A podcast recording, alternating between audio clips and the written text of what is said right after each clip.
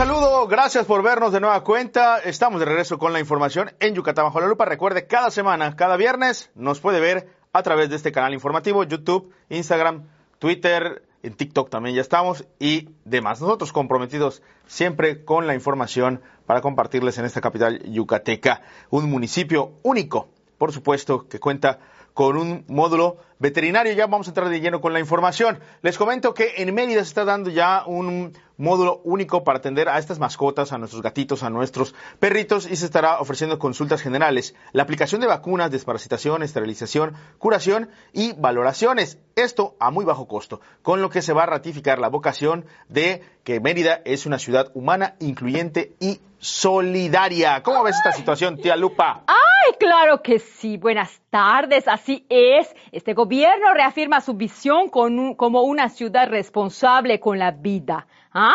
Y el ciudadano y la ciudadanía y todo el cuidado de nuestros animales y la fauna doméstica como seres vivos que forman parte importante de nuestro entorno cotidiano familiar. Pero eso no lo digo yo, así lo expresó el alcalde Alejandro Ruz Castro. ¿ah? Tu amigo el alcalde. Mi amigo que visitó el módulo veterinario para perros y gatos, ubicado allá en la calle 18 entre 19 y 21 de la colonia Chichen Itza. Al oriente de Mérida. Ah, ándale, pasó a supervisar las labores que a diario se realizan en ese lugar, donde atienden a los animales de compañía de manera profesional y sensible.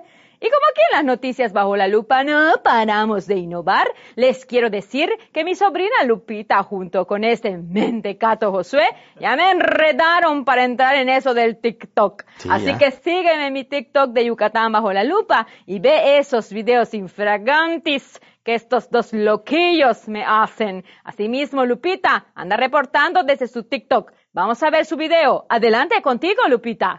Arte, arte, arte, por arte en la plaza, arte vacaciones, tu arte, mi arte. Guay, guay, ahorita vengo, voy al baño. Pues muchas gracias a mi prima Lupita y vamos a seguir nosotros con la información, tía, porque es importante darle a conocer lo que ha ocurrido en la semana a nuestro auditorio. Eso es lo que, eso es lo que le gusta ver, ¿verdad? Y el relajo que tú cometes. Oye, bueno, vámonos con la información. Es turno de la educación y el gobernador Mauricio Vila Dosal viajó a la Ciudad de México para reunirse con líderes de la, del CENTE, del Sindicato Nacional de Trabajadores de la Educación, el mm. CENTE, para hablar temas con ellos respecto al calendario y por supuesto también al regreso escolar, que esperemos que sea muy seguro para los pequeñitos y que se dé, ya lo había dicho Liborio Vidal en una entrevista, el secretario de Educación Estatal, que hasta que sea semáforo así como tu, ¿qué es esto? ¿Tiene un rebozo? No sé qué sea. Ay, es mi pachumina. No, no sé, ay, no conoces de la moda y la alcurnia. Es mi pachumina, es mi pachumina. bueno, pues ahí está, como tu, ponte mejor un rebozo. Es como tu pachumina. Entonces, hasta que esté en semáforo verde, se estará pudiendo regresar a la escuela. Lo señaló Liborio, Liborio Vidal. Tía, ¿cómo ves? Me parece perfecto y atinado. Shlibo, muy bien, muy bien. Tengo que también no solo criticar, también aceptar cuando está correcto lo que se dice. Porque sabes una cosa, ¿para qué vamos a arriesgar? Estamos desesperados los docentes y las docentas de regresar también a lo presencial por el tema afectivo y por el tema de poder contextualizar más lo que le está pasando al chiquito, que a veces la pantalla no te lo permite. Pero sobre todo los y las docentes estamos más preocupados por no poner en riesgo a ni un alumno ni alumna. No hay que poner en riesgo al chiquito, tía. Nada. Eso de ley. Eh, ay, me cato, de verdad, que tú agarras, agarras en curva, agarras en curva, Muy bien. Vámonos a un corte comercial y regresamos con más información, tía.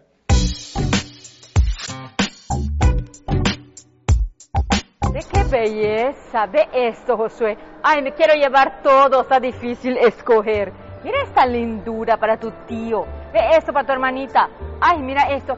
¿Sabes qué? Voy a preguntar si hay para Lupita. Ahorita vengo.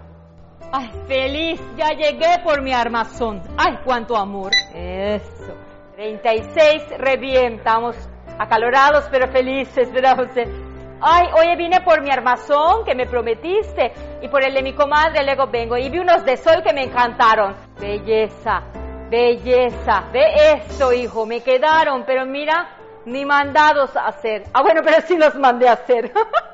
Manda a hacer los tuyos aquí en Ópticas Jania. Estamos en Gran Plaza, pero hay muchas sucursales, la que te quede cerca. En Ópticas Jania hacemos que veas bien, que te veas bien y que te sientas bien. De eso, directo al estrellato, papá. ¡Ah!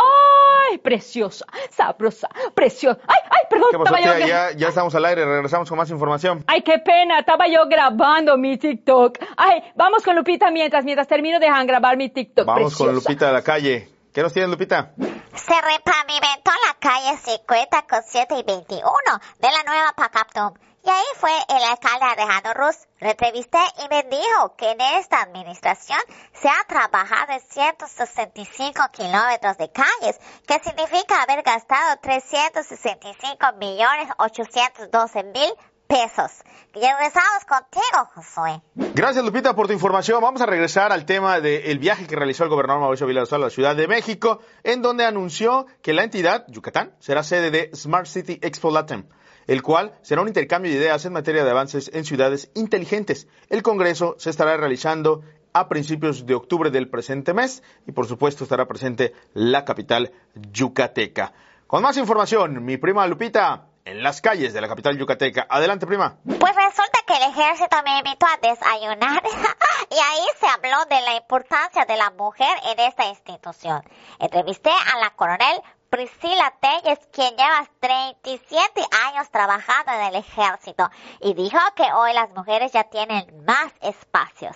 Eso, Priscila. Regresamos al estudio. Gracias, prima, por la información y gracias a usted por habernos visto esta semana. Tía, ¿cómo viste las noticias de esta semana aquí en nuestra bella ciudad, nuestro bello estado y nuestro bello país? Pues hermoso, ¿qué más te puedo decir? Y bueno, no omitimos las recomendaciones. Si va usted a salir de vacaciones, hágalo en su casa.